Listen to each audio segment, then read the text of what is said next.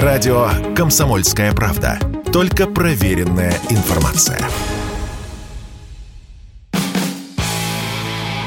Автоньюз.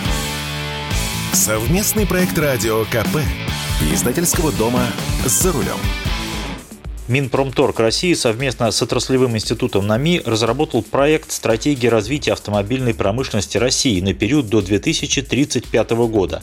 Пока это именно проект, но можно смело предположить, что примерно в таком виде он и будет принят в качестве стратегии. Так вот, стратегия нам говорит о том, что автомобильный рынок России восстановится до прежних значений лишь к 2027 году. То есть ждать прежнего автомобильного изобилия нам придется не менее 5 лет. И это при плановом развитии ситуации. С вами Максим Кадаков, главный редактор журнала «За рулем».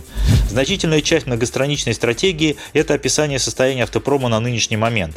Точнее, даже на 2021 год, то есть оценка нашего потенциала. Если в двух словах, то общий объем производственных мощностей составляет почти 3 миллиона автомобилей. Это на весь автопром, включая производство легковых автомобилей, легких развозных автомобилей, грузовиков и автобусов. И, понятное дело, подсчитаны абсолютно все заводы, в том числе законсервированные. Так вот, в 2021 году средний уровень загрузки производства легковых автомобилей составлял 60%, грузовиков – 35%, автобусов – 29%. То есть явный переизбыток мощностей, что тоже секретом не являлось. Дальше интереснее. Высчитан так называемый процент консолидации, то есть количество автомобилей, выпускаемых 3 ведущими производителями. В России на долю 3 самых мощных предприятий пришлось 56% выпущенных автомобилей, тогда как во Франции 68%, в Германии 72, в Индии 75, в Турции 82, в Иране 90, а в ЮАР 92%. Почему не берется во внимание опыт Японии или США, где эта консолидация гораздо ниже, непонятно. А еще подсчитано количество платформ, на которых выпускаются легковые автомобили. Оказалось, что в 2021 году было 56 различных платформ. И снова сравнение, но уже с другими странами. В Италии 21 платформа, в Польше 20, в ЮАР 17, во Франции 15, а в Турции 14. Ну и вывод. Подобное разнообразие нам не нужно. Для повышения эффективности нужно снижать количество платформ и консолидировать производство. То есть больше выпускать одинакового. Так проще и дешевле. Уровень локализации производства можно считать низким. Характеристика дана весьма расплывчатая. В 2016-2021 годах степень локализации составляла от 51 до 56%. Кроме того, оценили емкость внутреннего рынка и экспортный потенциал, а он очень низкий. Дали оценку общему техническому состоянию отрасли, выпуску комплектующих, отчислениям на неокр. Кстати, они у нас всегда были традиционно малы. Западные компании тратят на исследовательские работы около 5% выручки в год, а мы раз в 20 меньше. Если коротко, по критическим компонентам полный швах. У нас проблемы с выпуском огромного количества важных комплектующих. Это компоненты для электронных блоков управления и полупроводниковых датчиков. У нас проблемы с клапанами, поршневыми кольцами, катушками зажигания, форсунками. Все это импортируется.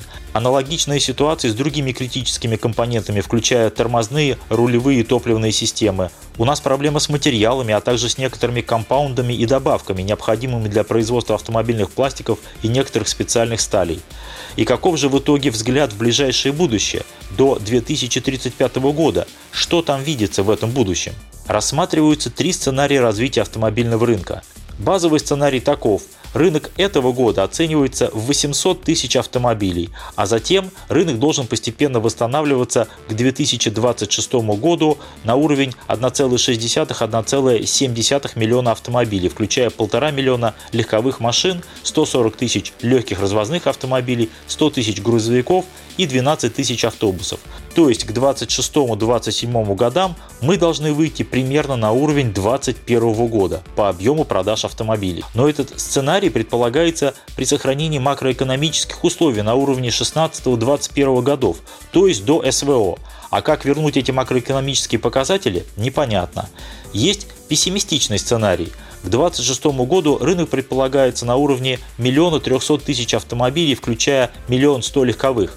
То есть в 2026 году примерно в 1,5 раза хуже, чем в 2021 году. Но есть и оптимистичный сценарий. Уже после 2025 года предполагается постепенный рост примерно до 3 миллионов автомобилей к 2030-2035 годам, включая 2,5 миллиона легковых.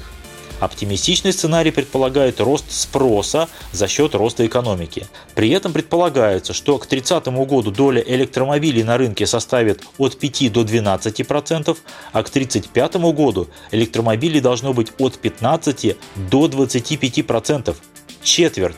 Выглядит, конечно, красиво, но очевидно, что без развития производства комплектующих ни один сценарий не сработает. Поэтому до конца 2026 года основной задачей ставится создание автомобилей с уровнем локализации 90%, это в массовом сегменте. При этом доля наших национальных производителей должна составлять не менее половины. Как достичь именно таких пропорций, не совсем понятно.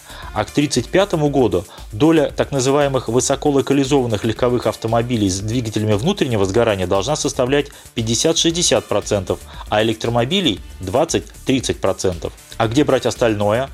Ответ дан четкий. Оставшаяся часть спроса может быть удовлетворена за счет импорта. А что это такое высоколокализованный легковой автомобиль? А это такой автомобиль, степень локализации которого не ниже 80%, то есть импортная составляющая все равно сохраняется. Экспорт по легковым автомобилям рисуется просто взрывным. В 2025 году 3% от общего объема выпуска, к 2030 году 15%, а к 2035 году аж 25%, четверть всего объема выпуска. А куда можно столько продавать? Приоритетными направлениями экспорта считаются по-прежнему страны Евразийского экономического союза, страны Африки, Азии и Латинской Америки и другие страны с развивающейся экономикой. И на все это, конечно, нужны деньги. Необходимый объем инвестиций на период до 1935 года в НИОКР и организацию производства компонентов оценивается в 2,7 триллиона рублей. Будут ли у государства такие деньги? Видимо, нет. Поскольку финансирование инвестиционной программы должно быть обеспечено бизнесом при государственной поддержке за счет различных финансовых и регуляторных мер. В общем, красивая программа, но программ у нас было уже много, а выполнение их слабенькое, и я не припомню случая, чтобы за невыполнение госпрограмм хоть с кого-нибудь спросили бы более-менее строго. С вами был Максим Кадаков, главный редактор журнала «За рулем». Кстати, отдельным пунктом даны риски невыполнения стратегии и способы их минимизации. Риски указаны четко – от возможных ограничений со стороны Китая и оттока квалифицированных кадров до вторичных санкций против тех иностранных компаний, которые захотят с нами сотрудничать. А вот о способах минимизации этих рисков – ни слова.